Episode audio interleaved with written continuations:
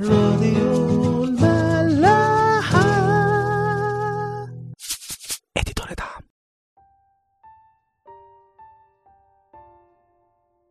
أهلا بيكم في حلقة جديدة من برنامج عيش وملح. اتكلمنا امبارح عن إننا إزاي ما ينفعش نصدق أي خبر كذب ولا طبعا ننقله عشان ده ممكن يوصل إنه يقتل حد بريء. وإزاي إنه ما ينفعش نحط إيدينا في إيدين أي حد منافق. مهما كان ومهما ادانا هدايا أو وعود ما ينفعش ناخد الرشوة دي عشان ساعتها رأينا وحكمنا مش هيكون صح ابدا. إصحاح 23 من سفر الخروج آية 19 أول أبكار أرضك تحضره إلى بيت الرب إلهك. زي ما اتفقنا قبل كده إنه إحنا بنعرف الوصايا والشرايع دي عشان المسيح قال لنا إنه ما جاش ينقض الناموس لا يكمله وإنه لازم إنه برنا يزيد عن الفريسيين اللي بيعملوا الكلام ده فبالتالي لازم نعرفه عشان نقيس إحنا فين أصلا. لأنه غالبا هنتفاجئ إننا هنطلع أقل منهم بكتير. نرجع للآية بقى اللي إحنا قريناها. كتير مننا دلوقتي هنلاقيه متعود من صغره إنه بيطلع عشور أو يمكن أكتر كمان شوية عشان بره يزيد عن اليهود. مع إن موضوع العشور ده من العهد القديم بس في ناس كتير بتحب تلتزم بيه ودي حاجة حلوة طبعا. بس هو لو عايزين نلتزم بالعهد القديم فلازم نعرف إن الموضوع مش بيقف عند العشور وبس. لا ده كمان في حاجة اسمها البكور أو الأبكار. يعني زمان آه، لو واحد زرع أرض يبقى أول محصول يطلع في الأرض دي يروح لربنا. ولو حد عنده أي حيوان يعني مربيه وخلف تبقى أول خلفته دي لربنا. فإحنا كمان دلوقتي ممكن نعمل كده. زي ما بنقدم العشور وأكتر المفروض كمان نقدم البكور بتاعت كل حاجة. يعني لو شغل جديد مثلا نقدم بكور الشغل ده فليكن أول مرتب مثلا. لو مشروع جديد يبقى بكور المكسب اللي هيجي لك منه. مهما بقى كان وراك آه، إقساط ولا ديون مش مهم. ربنا عارف كل ده. وهيعوضك عنه عشر أضعاف عشان أنت وثقت فيه كده. هنرجع آه، في نفس الإصحاح ده الآية عشرة. بتقول إيه؟ وست سنين تزرع أرضك وتجمع غلتها وأما في السابعة فتريحها وتتركها ليأكل فقراء شعبك وفضلتهم تأكلها وحوش البرية كذلك تفعل بكرمك وزيتونك. الموضوع ابتدى يتعقد أهو. يعني مش بس هنقدم العشور والبكور لا ده بقى في حاجة اسمها السنة السبعة أو السنة السبتية. دي ربنا كان بيطلب إنه الناس آه، تشتغل وتزرع ست سنين وتيجي في السنة السابعة تسيب أرضها خالص. الفقراء بقى ياكلوا منها وحتى الفضلة بتاعتهم يسيبوها للحيوانات البرية تاكلها. ما ياخدوش منها حاجة خالص يسيبوها كده للناس. واحد هيقول طب هياكلوا منين السنة دي؟ بص هو الموضوع عامل بالظبط زي موضوع تقديس السبت اللي إحنا كنا اتكلمنا فيه قبل كده آه، في قصة المن والسلوى. انه ربنا كان بيطلب من الناس تجمع المن ست أيام في الأسبوع وما تحوش حاجة لتاني يوم. ولما هم كانوا بيشكوا في الكلام ده وبيحوشوا كانوا بيصحوا يلاقوا الأكل بايظ ودود وكده. أما بقى اليوم السادس فقال لهم أنا هبعت لكم أكل يومين. ولو شلتوه مش هيحصل له حاجة عشان ترتاحوا في اليوم السابع ده. وفعلا كان بيحصل كده. وده بالظبط فكرة السنة السبتية أو السنة السابعة دي. إن ربنا هيبعت لهم في السنة السادسة دي ضعف المحصول عشان ياكلوا منه السنة السابعة دي ويرتاحوا فيها تماما من الشغل ويتفرغوا بقى للراحة اللي في ربنا بقى. فالمفروض إحنا كمان دلوقتي نعمل كده. طالما هنمشي ورا موضوع العشور والبكور إننا كمان نيجي في السنة السابعة ما نشتغلش خالص وناخده أجازة. نصلي ونخدم بقى ربنا بس. راحة كاملة في ربنا لمدة سنة بحالها كلام صعب قوي أكيد يعني. وحتى لو حد حب يعمله هيبتدي يسأل هو شغل إيه ده اللي هي هيسيبني آخد أجازة سنة كل سبع سنين؟ وهو المسيح عايزنا نعمل كده فعلا دلوقتي؟ بصراحة لأ. هو المسيح عايزنا نعمل أكتر من كده. خلونا نقرا مع بعض آه، حتة من إصحاح 16 من إنجيل لوقا. وقال أيضا لتلاميذه كان إنسان غني له وكيل فوشي به إليه بأنه يبذر أمواله. فدعا وقال له ما هذا الذي أسمع عنك؟ اعطي حساب وكالتك لأنك لا تقدر أن تكون وكيلا بعد. فقال الوكيل في نفسه ماذا أفعل؟ لأن سيدي يأخذ مني الوكالة. لست أستطيع أن أنقب وأستحي أن أستعطي. قد علمت ماذا أفعل حتى إذا عزلت عن الوكالة يقبلوني في بيوتهم. فدعا كل واحد من مديوني سيده وقال للأول كم عليك لسيدي؟ فقال مئة بث زيت.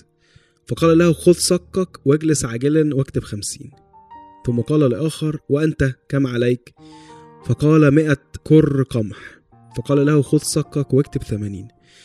فمدح السيد وكيل الظلم إذ بحكمة فعل. لأن أبناء هذا الدهر أحكم من أبناء النور في جيلهم.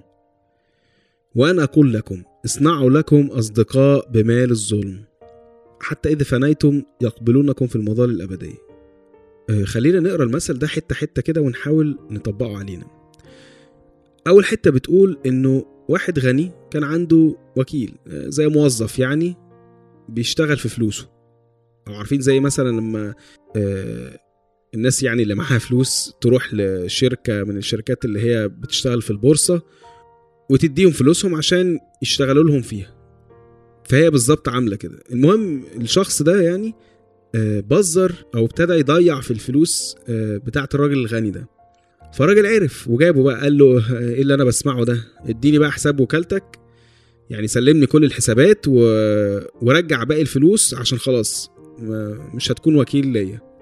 فده عامل زينا كده بالظبط. لما ربنا يجي يقول لنا أنتوا ما كنتوش أمنا على الفلوس اللي أنا اديتها لكم وبدل ما تكسبوا الفلوس دي سمر أو ناس ليا بزرتوها وصرفتوها على نفسكم. فخلاص أنا هحاسبكم دلوقتي وهاخد منكم كل حاجة. وده ممكن يشير يعني لليوم ال- اللي بنموت فيه وربنا بيبتدي يحاسبنا عن كل حاجة معانا. فالوكيل بقى فكر في إيه؟ قال طب أنا الدنيا بايظة بايظة وأنا مش هروح أشحت بعد كده. فأنا هستغل الوقت اللي باقي في منصبي ده وهكسب لنفسي أصحاب عشان لما أمشي من عند الراجل ده ألاقي حد يقبلني عنده بعد كده وابتدى يجيب الناس اللي مديونة للغني. بأي فلوس وياخد الكمبيالات أو الوصولات الأمانة اللي عليهم ويقللها يعني يبقى واحد عليه 100 يخليهم 50 أو 80 أو أي رقم أقل يعني من اللي معاه فالراجل الغني بقى عرف وعجبته قوي الحركة اللي عملها الوكيل ده عشان شاف قد إيه هو استغل وظيفته وحتى التبذير بتاعه لفلوس سيده إنه يعمل أصحاب ليه. والمسيح بعد كده بيقول إنه إزاي إننا لازم نعمل أصحاب لينا بمال الظلم ده عشان لما نموت نبقى نلاقي حد يقبلنا في المظال الأبدية. إيه بقى اللي حصل ده؟ معناه إيه؟ ده عامل بالظبط زينا دلوقتي دلوقتي حالا يعني. لما لاحظنا قد إيه إحنا مقصرين في حق ربنا علينا وازاي اننا وازاي اننا بنصرف فلوسه على نفسنا إحنا في حين اننا لازم نكون بنصرفها عليه هو بس واننا نجيب له بيها ثمر. فنبتدي بقى نفكر انه في الوقت اللي باقي لينا ده قبل ما نسلم حساب الوكالة اننا نصرف فلوس ربنا على الناس اللي محتاجة فعلا. عشان في يوم من الأيام لما يخشوا بقى الناس اللي محتاجة دي السما هم دول اللي هيشفعوا لنا عند ربنا ويقبلونا عندهم في بيوتهم اللي في السما المسيح عايز يقوله بقى في عهد النعمة اللي هو دلوقتي إنه مش بس المفروض نطلع العشور ولا البكور ولا حتى السنة السبتية دي لا ده المفروض إن كل فلوسنا وحياتنا نبقى معتبرينها مش بتاعتنا. وانه ربنا بعتها لنا عشان نشتغل بيها ونجيب له ثمر. يعني أي فلوس تجيلك تاخد منها اللي يعيشك وتصرف الباقي كله عليه. اصله هنحوش فلوس ليه؟ عشان خايفين من الظروف؟ هو قال لنا لا تهتموا قائلين ماذا نأكل أو ماذا نشرب أو ماذا نلبس فإن هذه كلها تطلبها الأمم. لأن أباكم السماوي يعلم أنكم تحتاجون إلى هذه كلها. لكن اطلبوا أولا ملكوت الله وبره وهذه كلها تزاد لكم. فلا تهتموا للغد لأن الغد يهتم بما لنفسه يكفي اليوم شر. طب مش خايفين من الظروف؟